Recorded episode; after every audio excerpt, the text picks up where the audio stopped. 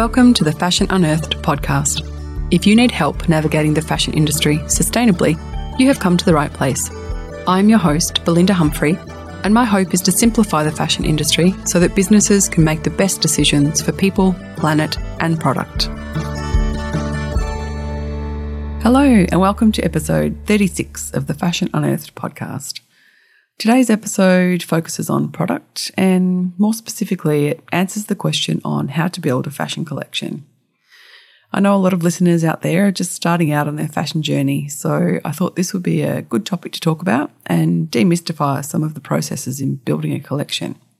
And if you are just starting out, there are some affordably priced templates in my website shop which I consider the three main ones to get started a costing sheet, a critical path, and also a specification sheet.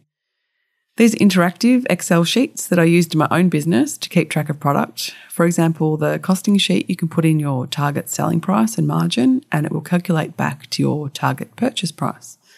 And the critical path, you can enter in the delivery date, and it will calculate right back to when you should start researching and all the steps in between.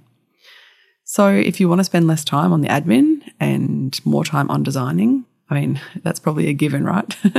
you can find those at belindahumphrey.com in the shop. So, on to the question where to start when designing a collection is a common question I get asked. So, I wanted to give four tips today to get you started. Number one, decide on how many pieces. So, starting small is always lower risk. It's lower risk in terms of finances and just time management. Even starting with one piece could be an option. And if you wanted to look more into that, there's a episode 28 where I talk through the case for starting your collection with just one piece. But often a collection is around 10 pieces. Number two, analyze your competitors or brands that you aspire to. The easiest way, obviously, with the world at the moment is to go online and see what products make up their collections. How many items do they have per collection? What colours or prints are they using? What categories or items is the collection made up of? For example, how many tops versus the bottoms? Number three, design in outfits. This part is an essential one. Try to build outfits with garments you're designing. Looking at outfits from the runway can help you to work in this way, actually. Choose a look and work backwards, dissecting what items make up that look. Then you can do this when you're working on your own collection. Visualize the end look and work backwards to make sure the pieces you're putting in will give you this look.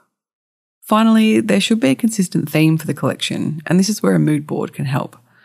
You want to have a clear visual message, and that's usually achieved with a tight colour palette and a restrained or very considered use of print or pattern.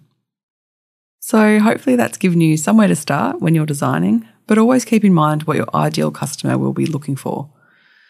And if you're needing some extra support with putting your collection together or have some other questions on your product development journey, I'll be starting my one hour Zoom strategy sessions again from May.